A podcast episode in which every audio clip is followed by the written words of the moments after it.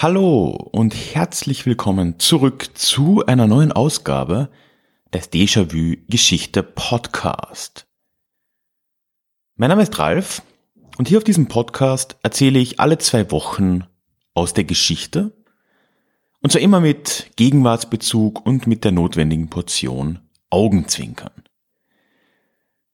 Bevor wir heute in die Episode reinstarten, wie immer am Anfang den Hinweis, Du findest in den Shownotes zu dieser Episode einen Link auf meiner Website, wo ich dir alles über den Déjà-vu-Geschichte Newsletter erzähle. Der Newsletter ist für dich die beste Möglichkeit, am Laufenden zu bleiben, was sich hier am Podcast, auf dem Blog und ganz allgemein so tut. Es gibt auch immer wieder mal ein paar Angebote für Bücher oder sonstiges von mir. Und ganz allgemein hole ich mir da gern Infos von den Mitgliedern der Community und wenn dich das interessiert, würde ich mich sehr freuen, wenn du dir das anschaust und dich vielleicht anmeldest. Link, wie gesagt, in den Show Notes. Heute möchte ich über eine Geschichte sprechen, die dir wahrscheinlich sehr vertraut ist, die den meisten Menschen, denke ich, sehr vertraut ist und die ein ganz großes und bedeutendes Ereignis der Menschheitsgeschichte auch irgendwo ist. Es soll um die in Anführungszeichen Entdeckung Amerikas durch Christoph Kolumbus gehen. Und zwar möchte ich da zuerst über die uns bekannte Erzählung sprechen, kurz zusammenfassen, was wir auch wissen über Kolumbus, über diese Reisen, über diese Anführungszeichen Entdeckungen. Auch dann darüber reden, was so die normale Erzählung über seine Gründe ist, also warum Christoph Kolumbus diese Reise unternommen hat.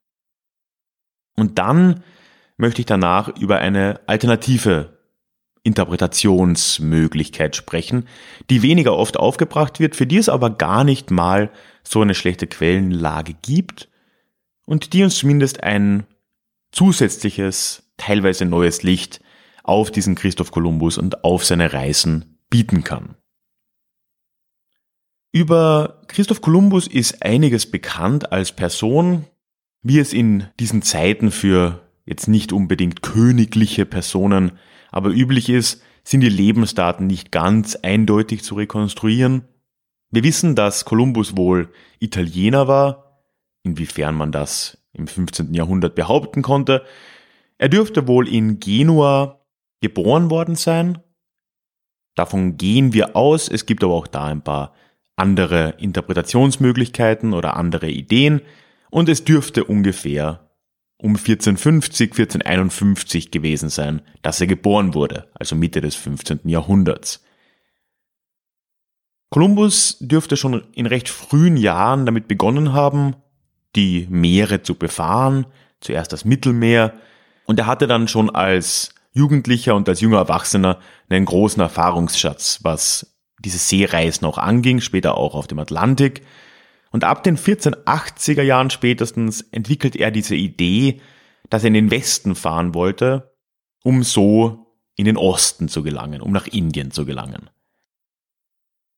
Gleich hier eine Sache vorweg, es hält sich ja immer noch relativ hartnäckig, zumindest in Schulgeschichtsbüchern teilweise, das Gerücht, dass es nicht weitgehend bekannt gewesen wäre, dass die Erde eine Kugel war zu Zeiten Kolumbus, das ist vollkommen falsch.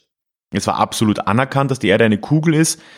Erst in jüngeren Jahren und der Flat Earth Bewegung hat sich das wieder ein bisschen geändert und es gibt jetzt angeblich wieder Menschen, die behaupten, die Erde wäre keine Kugel. Zu Zeiten Kolumbus war das anerkannt. Die Frage war, wie groß diese Kugel war. Ergo, wie lange denn die Überfahrt von Spanien in den Osten nach Indien dauern würde. Auf dem Blog es gibt zu jeder Episode immer einen, einen Blogpost, wo ich auf ein verwandtes Thema zur Episode eingehe. Diese Woche spreche ich auf dem Blog über das Kartenmaterial und über das Wissen der Welt zur Zeit Kolumbus. Wenn dich also interessiert, was man damals über die Welt und über die Weltmeere und über die Form der Erde auch gewusst hat, klick da gerne mal drauf, du findest da auch einen Link in den Show Notes. Das heißt, ab den 1480ern begann dieser Kolumbus dann diese Idee, heute würde man sagen, zu pitchen. Also er suchte sich jemanden, der ihn dabei unterstützen könnte. Zuerst hat er das am portugiesischen Hof probiert, wo er wohl auch schon länger gelebt hat. Also nicht am Hof, aber in Portugal. Und letztendlich, bekanntlicherweise, findet er in Spanien dann 1492 Unterstützer und fährt auf seine erste Reise Richtung Amerika, wie sich später herausstellen würde. Insgesamt unternahm Kolumbus vier Reisen von Spanien in, ja, damals noch nicht, aber sehr bald genannt die neue Welt. Die erste Reise 1492 brachte ihn zuerst in die Bahamas, wir gehen davon aus, dass San Salvador die erste Insel war, die er betrat, also die erste amerikanische Insel, die von den Spaniern dann erreicht wurde.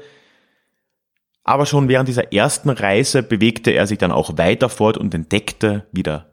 Wir denken uns bei Entdecken bitte immer die Anführungszeichen dazu. Natürlich waren da überall schon Menschen, er hat eigentlich nichts entdeckt, aber ja, das ist halt der Wortlaut, ne? entdeckte er die Insel Hispaniola, wo er dann auch eine erste Kolonie begründete. Also Kolonie damals noch nicht im Zusammenhang einer starken politischen Kontrolle, aber eine erste Siedlung von Europäern wurde dort dann schon auf dieser Reise etabliert. Hispaniola ist heute die Insel, auf der Haiti und die Dominikanische Republik liegen. Ja, und dann letztendlich schon auf dieser ersten Reise dürfte Kolumbus auch auf Kuba gestoßen sein, das er damals für das Festland hielt. Allerdings nicht das amerikanische Festland, sondern das chinesische Festland. 1493 schon, im Jahr darauf, folgt eine zweite Reise.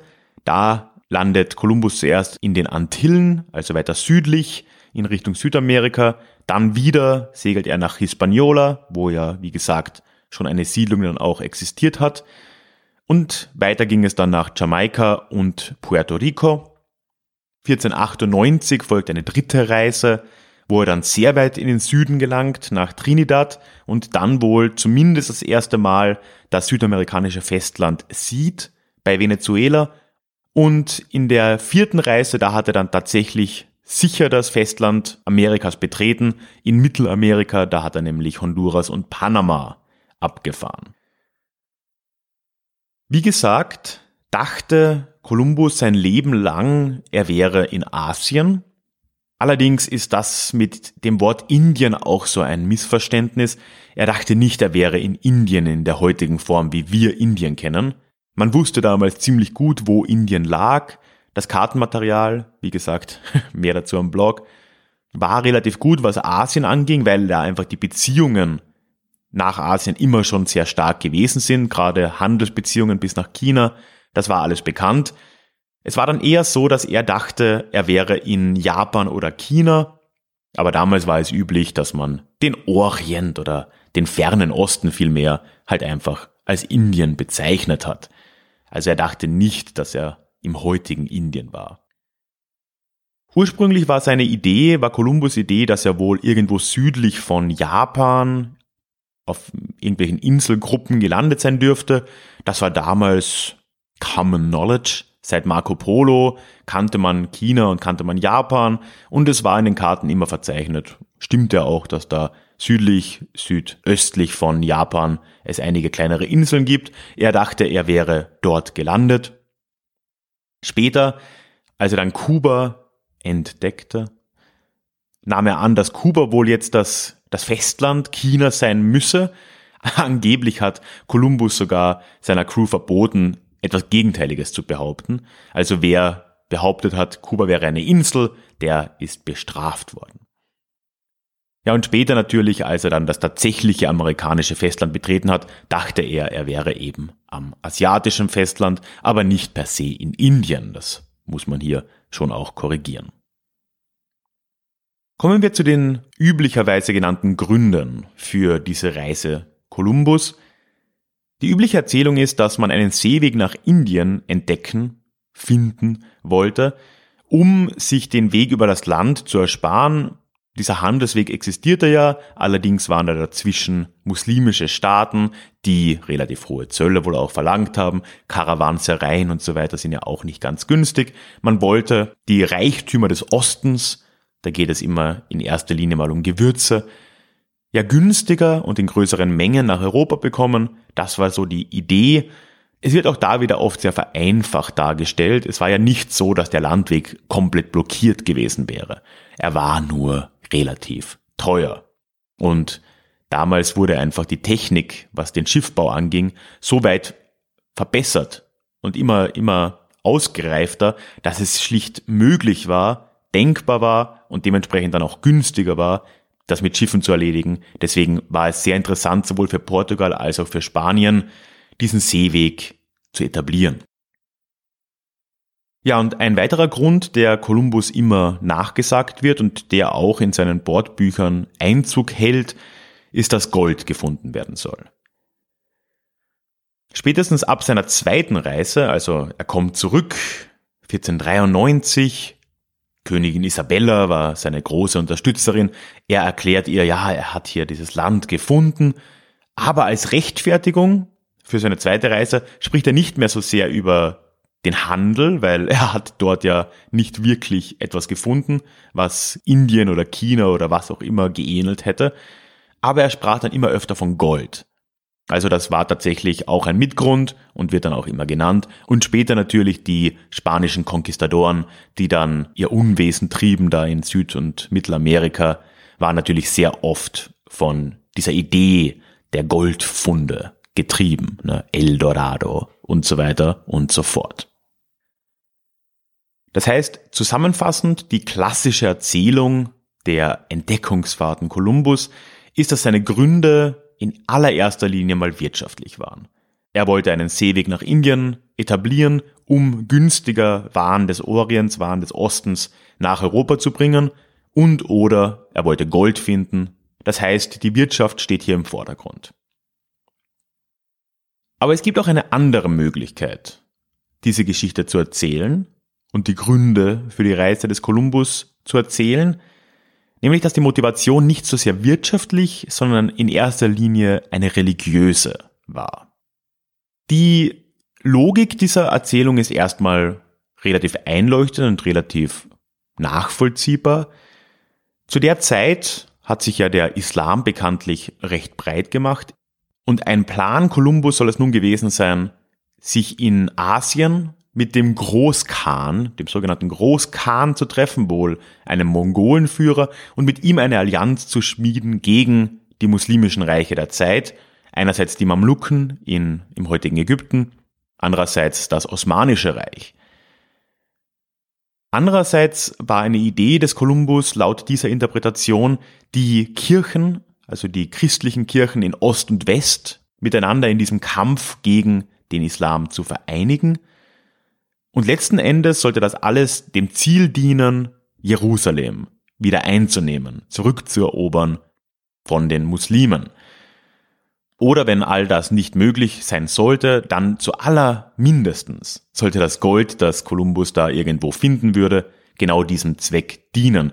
Das heißt, in dieser Erzählung ist Kolumbus weniger ein Entdecker, der von wirtschaftlichen Faktoren getrieben wird, sondern fast ein Kreuzritter in Spee. Sein Ziel ist in erster Linie das Zurückdrängen des Islam, die Wiedereroberung Jerusalems und zu diesem Zweck eine Allianz mit den Kirchen im Osten, mit den asiatischen Kirchen und mit den Mongolen. Das klingt jetzt zuerst wie eine relativ abstruse Idee, weil man, ich zumindest, ich weiß nicht, wie es dir geht, davon normalerweise noch nichts gehört hat. Es ist dann aber überraschend, dass die Quellenlage dazu relativ stark ist. Das erste Mal aufgebracht wird diese Idee, nämlich schon von fast einem Zeitgenossen Kolumbus, nämlich von Bartolomé de las Casas. Er war ein früher Missionar in Lateinamerika im frühen 16. Jahrhundert, war auch ein Conquistador, später der erste Bischof in Südmexiko und ganz wichtig, er war der Sohn eines Begleiters Kolumbus. Sowohl Bartholomäus Vater als auch sein Onkel waren Teil der zweiten Reise des Kolumbus nach Amerika und er konnte sich anscheinend auf die Bordbücher des Kolumbus stützen bei den Schriften, die wir von diesem Bartolomé de las Casas heute noch haben. Das heißt, diese Schriften sind einigermaßen glaubwürdig. Wir haben das Bordbuch Kolumbus nämlich nicht mehr, nur in der Abschrift dieses Bartolomé de las Casas. Aber schon in diesen Abschriften ist von diesen Ideen die Rede. Es ist vom Mongolen-Khan die Rede. All das ist schon da drin vorhanden. Die Frage ist, ob das jetzt wirklich historisch ist oder ob De las Casas da was dazu erfunden hat, das können wir halt nicht endgültig klären. Was dazu kommt, ist, dass die Grundlogik des Arguments schon irgendwo einfach valide ist. Im späten Mittelalter noch und Kolumbus war ja selbst durchaus ein Mann des späten Mittelalters. Klar, heute behaupten wir damit oder um diese Zeit herum begann die frühe Neuzeit. Ja, für die Leute damals macht das keinen großen Unterschied, aber die Lebenswelt der Menschen war immer noch eine stark religiös geprägte. So ja auch für Kolumbus, davon kann man ausgehen. Das heißt, die Idee, dass Religion ein großer Motivationsfaktor war, abseits vom wirtschaftlichen, ist ja erstmal nur nachvollziehbar. Das war zu der Zeit ja gang und gäbe. Was man nun einwenden kann, ist freilich, dass Kreuzzüge in dem Sinn im 15. Jahrhundert nicht mehr en vogue waren. Es war schon lange Zeit kein Kreuzzug mehr gestartet in Richtung Nahen Osten, in Richtung Heiliges Land. Der letzte, heute zumindest so gesehene, offizielle, in Anführungszeichen, Kreuzzug, der siebte Kreuzzug, fand schon 1270 statt, das heißt ganze 220 Jahre vor der Reise des Kolumbus. Aber noch zu Lebzeiten Kolumbus hat der letzte Papst, Pius II., in den 1460ern von einem Kreuzzug gesprochen zumindest. Das heißt, die Ideen waren schon da. Und was man dieser Interpretation zugutehalten muss, das Thema Islam, das hätte man wohl von europäischer Seite gesagt, Problem Islam, das war ja zu der Zeit des Kolumbus absolut präsent.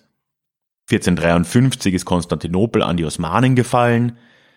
1492 dann im Jahr der Abreise Kolumbus wurde die Reconquista in Spanien beendet und Granada wurde zurückerobert von den muslimischen Herrschern der Zeit. Damit endet die muslimische Präsenz auf der iberischen Halbinsel. Das heißt, der Islam war natürlich sehr präsent in den Köpfen der Menschen der Zeit. Das kann man mit Sicherheit sagen. Und von dem her kann man nicht ganz von der Hand weisen, dass auch für Kolumbus das irgendwo eine Rolle gespielt hat. Ich meine, das große Problem dieser Interpretation ist eigentlich ein ganz anderes, nämlich dass die Grundlogik äh, für Kolumbus wohl wenig gebracht hätte. Hätte er es wirklich geschafft, über den Westen nach, sagen wir mal, China zu gelangen und hätte dort diesen Großkhan getroffen, dann stellt sich die Frage erstens, welcher Großkhan war das? Und zweitens, was für eine Hilfe hätte der denn geleistet? Man muss sagen, 1492, da war die Zeit der Mongolen ja auch schon lange vorbei. Das große Jahrhundert der Mongolen war das 13. Jahrhundert und später, gut, die goldene Horde würde sich noch eine Weile halten, ist dann auch erst kurz nach den Entdeckungen Kolumbus endgültig untergegangen. Aber auch zum Beispiel in China, die mongolische Yuan-Dynastie ist schon Mitte des 14. Jahrhunderts 130 Jahre vor Kolumbus Reise gefallen. Das heißt, da waren die Mongolen auch nicht mehr an der Macht. Welchen Khan hätte er denn da treffen wollen? Und dann natürlich, was für eine Hilfe wäre dieser Khan dann gewesen? Wie gesagt, militärisch im Vergleich zu zum Beispiel den Osmanen wäre das wahrscheinlich fast vernachlässigbar gewesen. Das heißt, am Ende ist meiner Meinung nach diese Interpretation, diese religiös getriebene Motivation des Kolumbus, wenn jetzt nicht die volle Wahrheit, sind da schon ein paar Aspekte drin, die ich zumindest interessant und vor allem auch glaubwürdig finde. Einerseits die Grundidee, dass die Religion für ihn als Motivation eine Rolle gespielt haben muss, ist nur nachvollziehbar. Dann ist Bartolomé de las Casas eine einigermaßen glaubwürdige Quelle. Und von dem her ist es schon etwas, was zum Bild des Kolumbus, finde ich, etwas hinzufügt und dem rein wirtschaftlichen Denken, das ihm da oft unterstellt wird, eine andere Facette hinzufügt. Warum man davon selten was hört, ist dann auch schwer zu beantworten, aber andererseits, Kolumbus ist sowieso ein Thema, das immer und überall nur sehr oberflächlich behandelt wird. Teilweise findet man noch Verweise darauf, dass Kolumbus ein Visionär gewesen sein soll, weil er dachte, als einer der wenigen, dass die Erde rund war. Das ist ja vollkommener Blödsinn. Dann diese Sache mit, dass er glaubt, er wäre in Indien. Das hat er so auch nicht gestimmt. Also generell ist unsere Erzählung von Kolumbus ja schon eine sehr oberflächliche. Überrascht mich jetzt nicht, dass man davon dann nicht so oft hört. So, wie gesagt, auf dem Blog erzähle ich noch ein bisschen mehr darüber, wie denn damals das Wissen, der Wissensstand über die Form der Erde, über die Kontinente, auch über die möglichen Routen und so weiter war, welche Karten es gab. Also wenn dich interessiert, auf was Kolumbus eigentlich aufbauen konnte mit seiner Reise, klick da gern mal hin, du findest den Link in den Show Notes. Dann, wie gesagt, findest du in den Show Notes auch einen Link auf meine Website, wo ich dir nochmal alles über den Déjà-vu-Geschichte-Newsletter erzähle. Ich freue mich sehr, wenn du dich dort anmelden möchtest.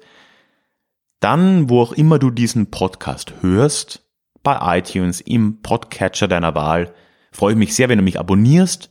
Bei iTunes kannst du mich auch bewerten und auch zum iTunes Store findest du unten einen Link. Wenn du mir ein paar Sterne hinterlassen könntest, würde mich das sehr freuen. Zu guter Letzt, wenn wir schon über mich freuen reden, kann man Déjà-vu-Geschichte auch finanziell unterstützen. Ich habe auf meiner Website alle Möglichkeiten zusammengetragen, wie du mir da den ein oder anderen Euro zukommen lassen kannst und damit ermöglicht, dass ich hier alle zwei Wochen diesen Podcast und den Blog und alles andere mache. Für mich ist es eine riesen Anerkennung. Ich freue mich, wenn der ein oder andere Euro da den Weg zu mir findet. Und jetzt bleibt mir nur noch Tschüss zu sagen. Wir hören uns hoffentlich in zwei Wochen wieder. Bis dahin. Mach's gut.